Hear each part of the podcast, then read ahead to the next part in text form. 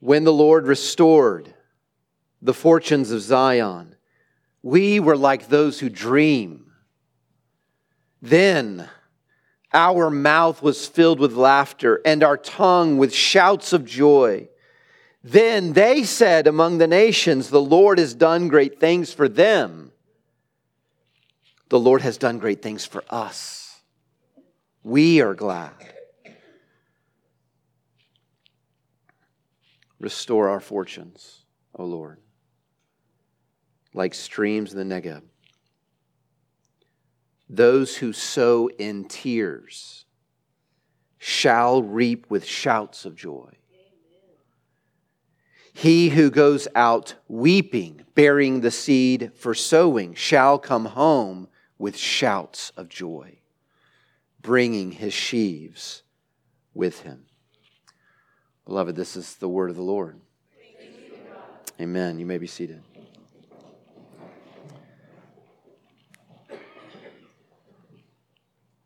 Uh, did you hear the, the experience of people who've not yet fully made it into the presence of God? It's a turning experience. Tears, joy, sobs, joy. All come together to teach us this truth that everyone who means to be a Christian needs to get comfortable with. And that is the Lord turns sadness into joy.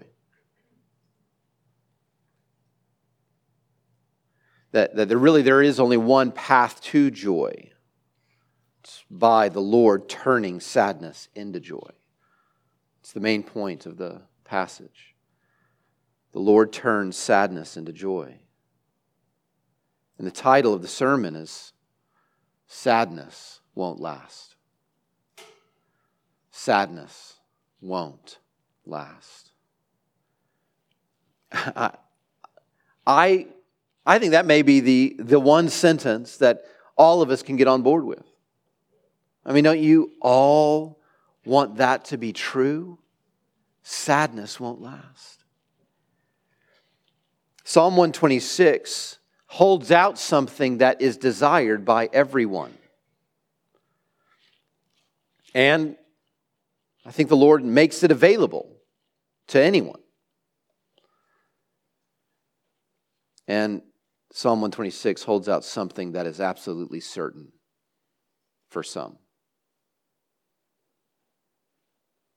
And it does it through these three images that kind of explain the believer's turning experience with sadness. The first one comes in verses 1 through 3. The Lord turns nightmares into dreams. So, verses 1 through 3 encourages us with. The Lord turns nightmares into dreams. Now, I, don't want to turn this thing we're doing together into a therapy session, but I, I do think this is true that your nightmares, your nightmares, probably say a lot about you. I, I, find, I mean, even in my own home, if I were to share what, I, what my nightmares are, what my wife's nightmares are, what my kids' nightmares are, you'll see the different personalities of each person and the things that their subconscious is scared of. Some people's nightmares are about danger, others about betrayal or loss. For whatever reason, it's a pretty common nightmare to somehow not remember getting dressed before you leave the house. You're going to do like something really important. I think that's common. uh, well, the psalmist in verse 1 is talking about not about nightmares, but a good dream. But he's comparing the good dream to the nightmare that God's people had just been living. This psalm, like, like all of them around this psalm, has a, a very specific background in the history of Israel. And for them, their nightmare was of the betrayal loss kind of nightmare. They had betrayed the Lord. And in this moment in the history of Israel, they had lost him. That's a nightmare. For them, the nightmare was, was reality, that they were actually physically carried away out of Jerusalem into Babylon, which is a city that has everything you could ever want, except for the one person who loves sinners and saves sinners. In Babylon, they were living the nightmare of being away from the one who provides and protects his people. And maybe the worst part of the nightmare is they all knew it was all their fault. He had warned them over and over if you continue to ignore me, if you continue to disobey me, you will lose me. And that nightmare was their reality. Some of us have tasted the bitterness of the Lord's distance because of our sin. It's possible to get to the point in life where hope hurts. I just know some of you know what I'm saying. Where what I mean is you get so used to the nightmare that a good dream is too good to be true. Well, that's what the people are singing about in verse 1 is then we were like those who dream. Then, when the Lord restored our fortunes, we were living in this nightmare, and the Lord literally turned our turning. We had everything with the Lord, and we betrayed him, and we lost everything. It turned for us and we were sent away from him. And then he restored our fortunes. He turned the turning. And it was like we were living in a dream. We couldn't believe that the Lord, for them, moved this emperor in Persia. When, when Persia beats Babylon, this emperor frees the slaves of Babylon to go back home to Jerusalem or Zion, it says in verse 1. And he gives them not uh, he gives them money, even resources to go back home to God, to rebuild God's home, the temple.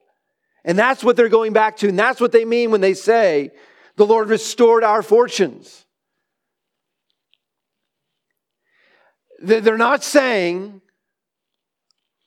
the Lord restored our fortunes, as in, you know, when, whenever we got punished, uh, we lost our family business. And when we got back home, we saw that the Lord had kept it waiting for us. That's not what they're saying when they say they, the Lord restored our fortunes. Psalm 126 is speaking of a dream like laughter at a sudden turn of events that you could never have thought would happen. You had lost all hope. It'd be kind of like if you were a Jewish man or woman and you and your spouse and all your little children are next in line for Hitler's gas chambers.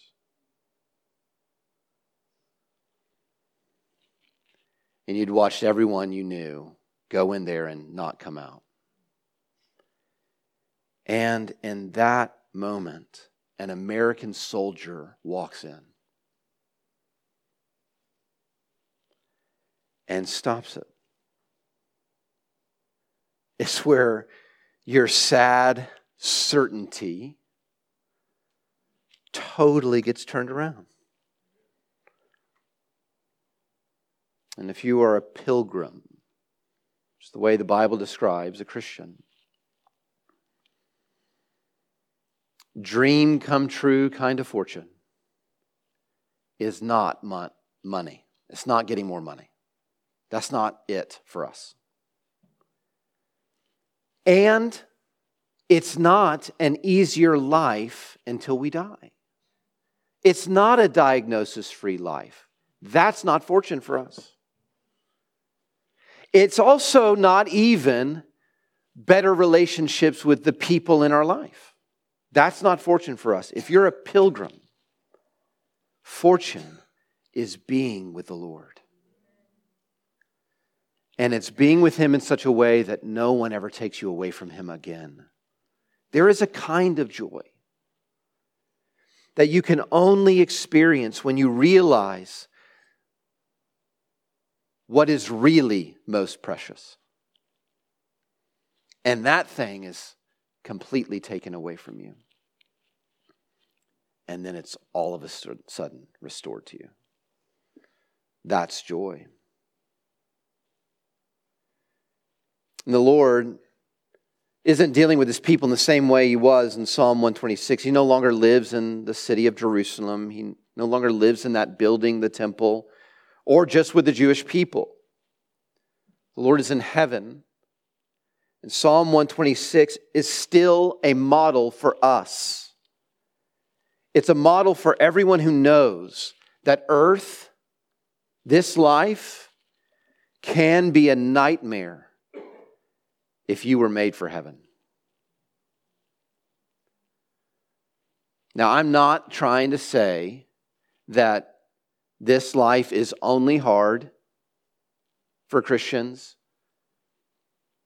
that we're only sad, that all we know is hate filled people. I'm not saying that. The Lord, in His kindness, still brings many blessings that we even taste even in this life.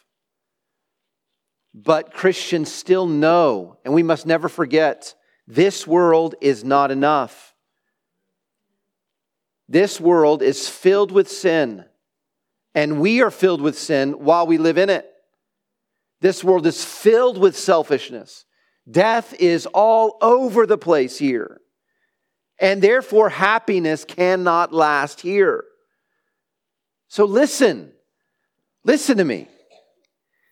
If you are following Jesus and your outlook is always happy, you are either in denial or you are not really following Jesus. You are not a pilgrim if you can really just always be happy here. Because what we dream of,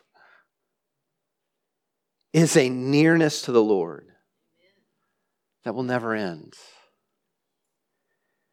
That is the only thing that can cure a soul sadness. If you're a believer in Jesus, what Psalm 126 says happened to God's people back in this time, it, it, it, it is promising something, the same kind of thing is going to happen for us, but eternally. Where we will one day fully be with the Lord and never leave again. Verse 2 the, the nations, the pagan nations who don't know the Lord, you see this quote around verse 2, they're, they're yelling out. E- even haters of God and haters of God's people are yelling out, I can't believe what the Lord has done for them. Look how he saved them out of the hands of their enemies and brought them back to himself when they were the ones who disobeyed him. What kind of God is this? And then in verse 3, God's people adopt what the nation said about them. The Lord has done great things for them. And then they say, The Lord has done great things for us. We are glad. For us. If Jesus Christ has rescued your soul from sin, listen, if he's rescued you from being separated from the Lord, then you have reason to sing. Verse 3 No matter what other sadness you're also still enduring.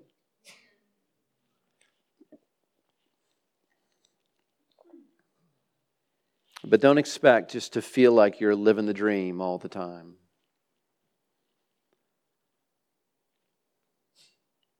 Great things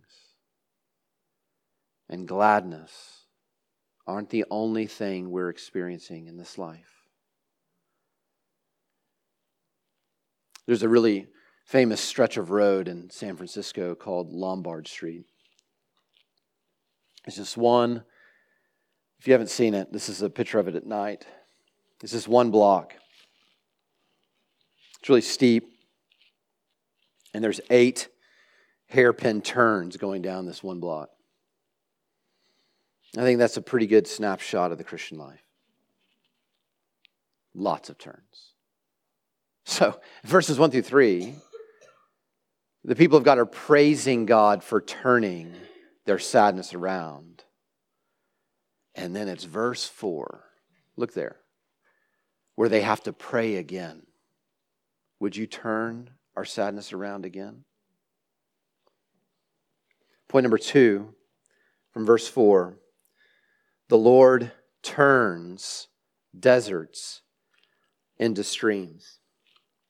Deserts into streams. You see, the experience of a pilgrim is one in which those fortunes they, they were experiencing, they turned again. They turned back to sadness. That's why they're praying in verse 4 Restore our fortunes again. We need you to do it again. It turned again. For them, we're told in the Old Testament that many chose not to leave Babylon. Many chose that life of slavery away from God over coming back to God. Relatively few make it back to Jerusalem.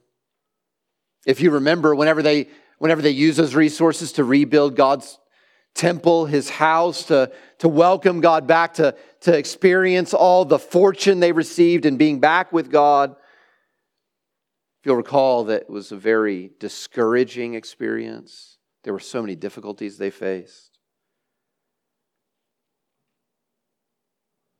Once they finished the temple, they were really sad looking at it because they knew it was not what they remembered. They needed more of God's presence than they got. They were sad. The, the garden that they were promised was like a desert. That's why the word Negeb is in here. It's a desert. their life when they got back. Even, even you think about the, the agricultural experience, they came to a land that had been neglected for decades. And back then, that was a major problem because farming was so important not only to their physical life, but their spiritual life. When this says a, this is a song of ascents, it was the specific song that they would sing the three times a year that all God's people, wherever they were, would sing on the way back up the mountain of Jerusalem to worship the Lord. They, they always gathered during the annual feasts of Israel. And those feasts always came after a farming harvest. Can you see the problem with the desert? If what you really want is to be in the presence of the Lord, and you're supposed to go to the Lord after a harvest. Pilgrims were required to carry in all their produce that they had received from the Lord of the harvest. And they would go and worship him and thank him for all that he had done in their life, including extending not only their physical life, but their spiritual life. In those years after they first got back, they did not feel like a harvest at all. And so they pray, We need you to turn this sadness again. You know what can seem like living in a desert?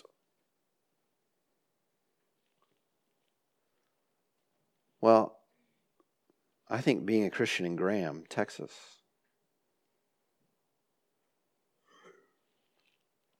How many of the people all around us just seem to prefer Babylon over Jerusalem? Claim the name of Christ. Claim heaven is where they want to be forever and ever and yet really struggled to come to church a few hours a week. People who seem very much at home in this world of riches and achievement, where you worship your family and you worship their sports and you worship your entertainment and you worship your leisure. It doesn't take long after becoming a Christian and being restored to the Lord through Jesus that we all experience what Christ speaks of when he says, If you will follow me, you better count the cost. I, all the pilgrims were singing, verse 3. The Lord has done great things for us. We are glad. And then all of the pilgrims sing verse 4 Restore our fortunes again. We're sad again. I'm trying to tell you, there is a pattern that every pilgrim experiences. And you cannot be an exception. Christians are cross bearing pilgrims. We do not yet live in the fullness of all that God has promised to us. This turn to pain is normal for Christians. It may be different for each one of us. Maybe the pain is physical. Maybe the pain is relational. Maybe the pain is years of unanswered prayers but pain is the Lord's way of working this world out of his pilgrims. It's the way he works Babylon out of us.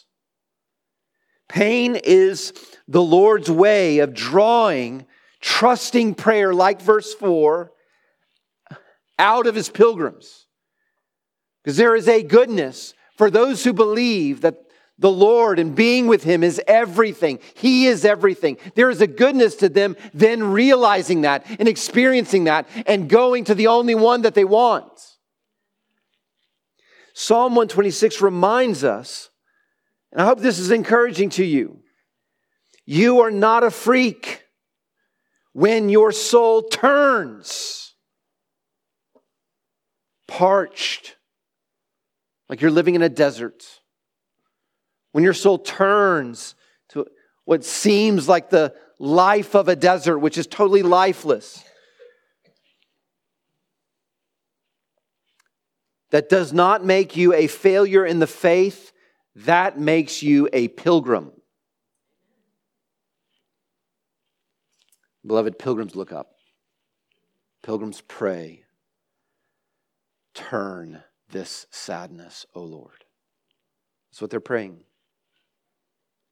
They look around to the Negeb, that desert that's right across the way, in verse 4, south of Jerusalem. This desert that had no life, that seemingly had nothing good in it that looked so hopeless. Every single year, they knew the Lord would pour out his rain on the Negev. And he would turn dry desert beds into roaring rapids. And the desert became an orchard every year. That's what they're praying. Lord, turn again these deserts into streams.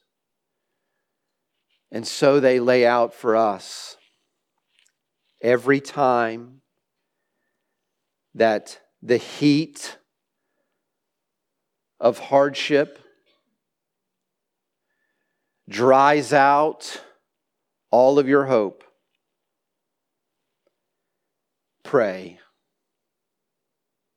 Pray to the one you know turns sadness into joy. Pray to Him. Lord, my hope is all but gone. This thing that I'm enduring right now is impossible, but you've turned the impossible around before. Would you do it again? Would you flood my soul that feels like an absolute desert? Flood it with joy again. Many of you know what that prayer is like. You know what it means to live in verse 4, where you're praying, where you're fighting to be thankful for the little that you do have, and yet you're just desperate for more of what the Lord has promised. So be encouraged that verses 5 and 6 tell us something else. And that is, the Lord turns little into lots. Verses 5 and 6 the Lord turns little into lots. Those who sow in tears shall reap with shouts of joy. He who goes out weeping, bearing the seed for sowing, shall come home with shouts of joy, bringing his sheaves with him. One reason I wanted to preach this passage again is because Psalm 126 is so realistic about the life that a Christian should expect. Being a pilgrim sometimes feels like a nightmare. Sometimes it feels like life is just full of bad and scary, danger and loss and fear. Sometimes being a, a pilgrim feels like you're living in a desert where, where, where the circumstances of your life aren't giving you one ounce of hope that things are going to change. And sometimes you have just a little in your hands. But it's really hard. It's like all you have is these, little seeds. And you keep on praying and you keep on digging, begging for this turn. A turn. Not only from sadness, but a, a full turn, a turn into joy. That, that is that Christian form of happiness.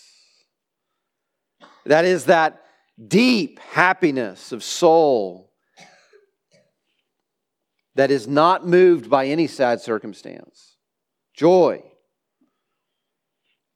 If you mean to be a pilgrim on your way to heaven, listen, you have to settle something. And that is what are you going to do when life turns? When your pilgrimage to the Lord is filled with tears, are you then going to stop serving and stop hoping?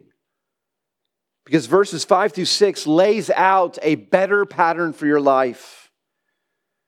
Even when you have sadness, there are these promises.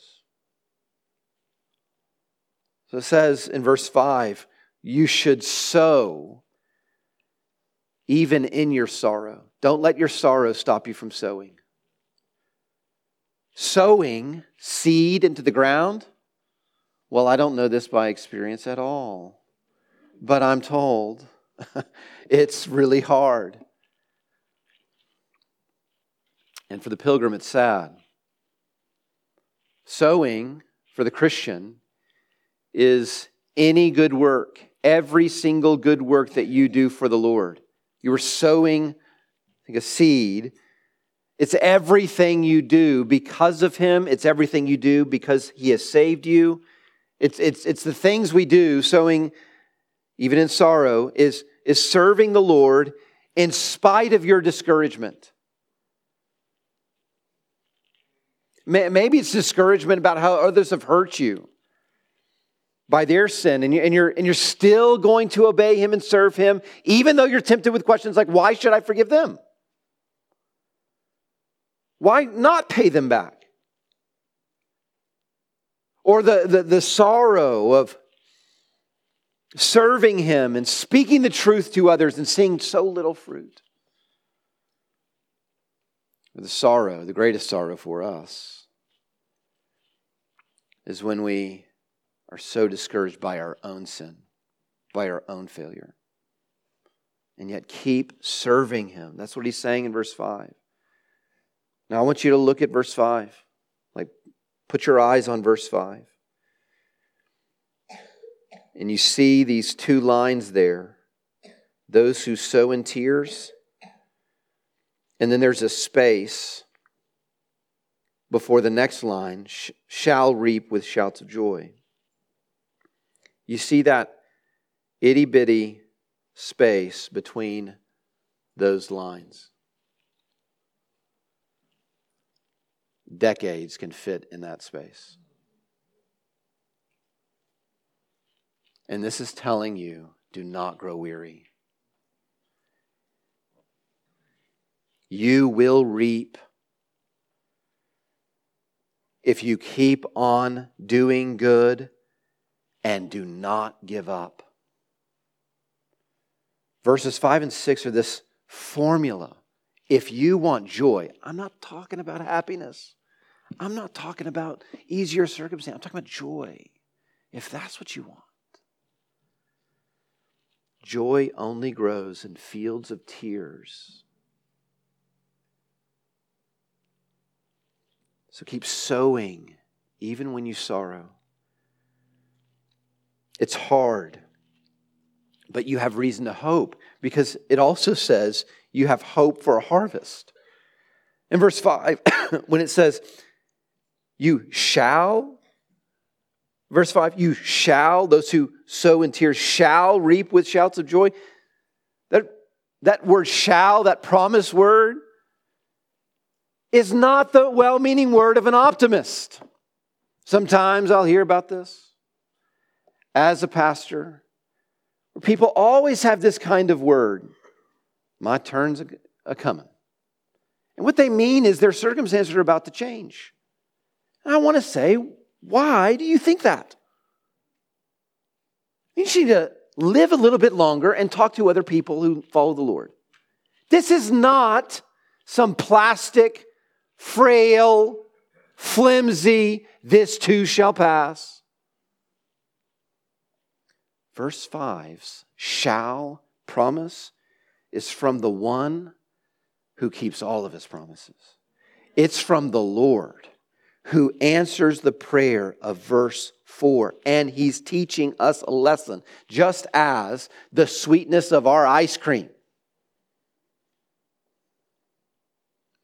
only is achieved by turning bitter chocolate. That's the only kind of ice cream I think of. I'm thinking of it. Ice cream, the sweetness of it can only be achieved by turning bitter chocolate with sweet cream. So, Christian joy only comes from turning bitter sadness with the sweet intentions of a sovereign Lord. Real joy doesn't come from wins it doesn't come from immediate yeses to your prayers. Loss and hardship in our lives are not evidence that the Lord is somehow inactive. Loss and hardship are the soil where joy grows. So, believer, if you're sobbing, just know sobs are seed for shouts of joy. And you can, you can bet this the only people who will get eternal joy will sorrow now. So you could say a change is going to come. We could call this sermon a change is going to come. I mean it differently than the prosperity preachers who love this psalm as well. They ignore all of the difficulty in, this, in the psalm.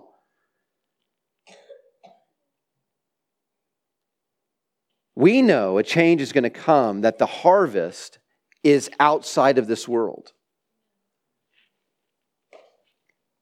And until heaven, there's going to be hard. And yet there's stuff for us to do sow in sorrow, hope for the harvest, but also bind up your sheaves, it says in verse 6. Now, sheaves are bundles of produce from the harvest. Psalm 126 is promising to us there is a future where sadness will be no more where the only thing we'll be carrying with us is joy. And yet, Psalm 126 is also promising something else. It's promising uh, initially to people who, who would go up to worship three times a year. They weren't just waiting for sheaves to come at the end of their life. They were waiting for fruit and they expected fruit and they're promised fruit, the fruit of joy, every single time they go up to worship the Lord. They were to bring these sheaves, these evidences that the Lord had been faithful to produce not just fruit, but joy for them. Every time they went to worship. Beloved, sheaves only get full in one way.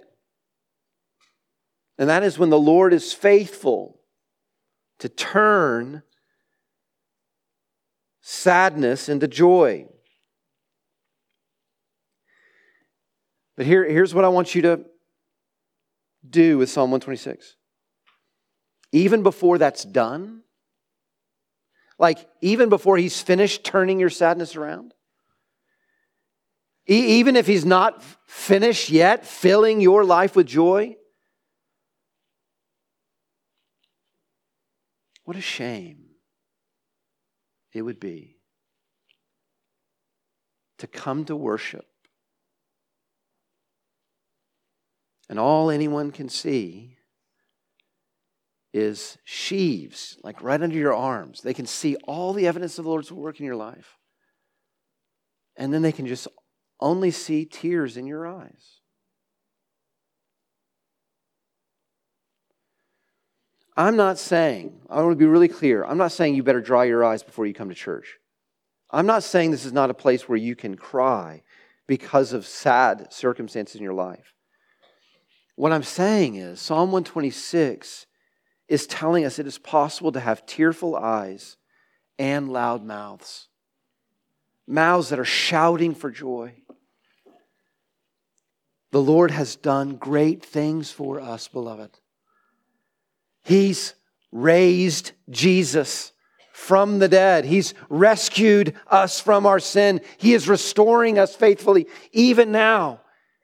And aren't you glad that our experience of worship is different than theirs? What I mean is, we can go to worship more than three times a year. We come into the presence of the Lord with God's people more than three times a year. What I'm saying is, even if you start Sundays with just tears, and that's all you can see, the truths that we sing here, the truths that you hear here can turn you from sadness to joy. So that at least when you leave, you can be reminded and you can even shout, The Lord has done great things for me. And one day he's going to take all of our tear soaked seeds and fill our arms with nothing but joy. That is a promise. But it's not a promise for everyone. Sadness won't last for the believer. Sadness will multiply and will never end for all who remain in their sins. So I do want to say if heaven is not more desirable to you than earth, not just hell, but earth. If being with the Lord isn't what your soul longs for, hear again what Revelation 21 says is your future. For the cowardly, the faithless, the detestable, murderers, sexually immoral, sorcerers, idolaters, and all liars, their future will be in the lake that burns with fire and sulfur, which is the second death. It's a death that never ends. I wonder if that makes you sad. I wonder if there's anyone here who is sad, not just because of your suffering for your sin, but who's also sad about something else, who's sad about your selfishness, who's sad about living for yourself when God has given you everything good, who's sad about sinning against the Lord, who is this great, who turns sadness into joy, who is maybe sad, maybe for the first time right now, at the thought of not living with that God forever and ever. What we read also this morning about the promise that awaits those who do believe in Jesus Christ. There is a new world where sadness is gone for good, where God will dwell with his people, and he will wipe away every tear, and death will be no more. And there will be no reason to be sad and no reason to cry and no pain anymore because all of that has passed away. You should be asking the question how can that possibly be if we've sinned against him? How can we be in his presence forever? How can he wipe away our tears? This is why. Because his son was the only one who never needed to experience a turn who only knew joy forever and ever. And he took the turn. He took on flesh. He came to the world of sadness and he endured sadness. The Bible says that for the joy that was set before him, he endured the cross, despising the shame and the sadness of dying in the place of sinners, despising. He hated being treated like a sinner. He hated how the Lord was treating him like a sinner. He despised that, but he had joy in front of him. That was the joy of saving sinners, of turning hell into heaven for anyone who turns to him in faith. Would you do that? Why wouldn't you do that? Trust Jesus to save you, and he will. And if he does, your life here will be like ours here. It will be the life of a pilgrim. It will be a life that is filled with turns. This world ain't too favorable to foreigners. Loving the Lord will make you feel like you're living a nightmare at times, like you're in a desert at times, like you have little to be thankful for at times. But I'm telling you, a change, a turn is coming. Your sadness may linger here. Your sadness may be long here. But your sadness can't last because you're not made for here. The Lord has done great things for us. Do you really think our great turner is done? Heavenly Father, we pray that you would take this word, make it life for us, that you would gain all of our trust, no matter how sad we are, that we would keep on serving you, knowing a turn is coming when all this will be behind us and joy is all we'll know. Make us faithful until that day. In Jesus' name, amen.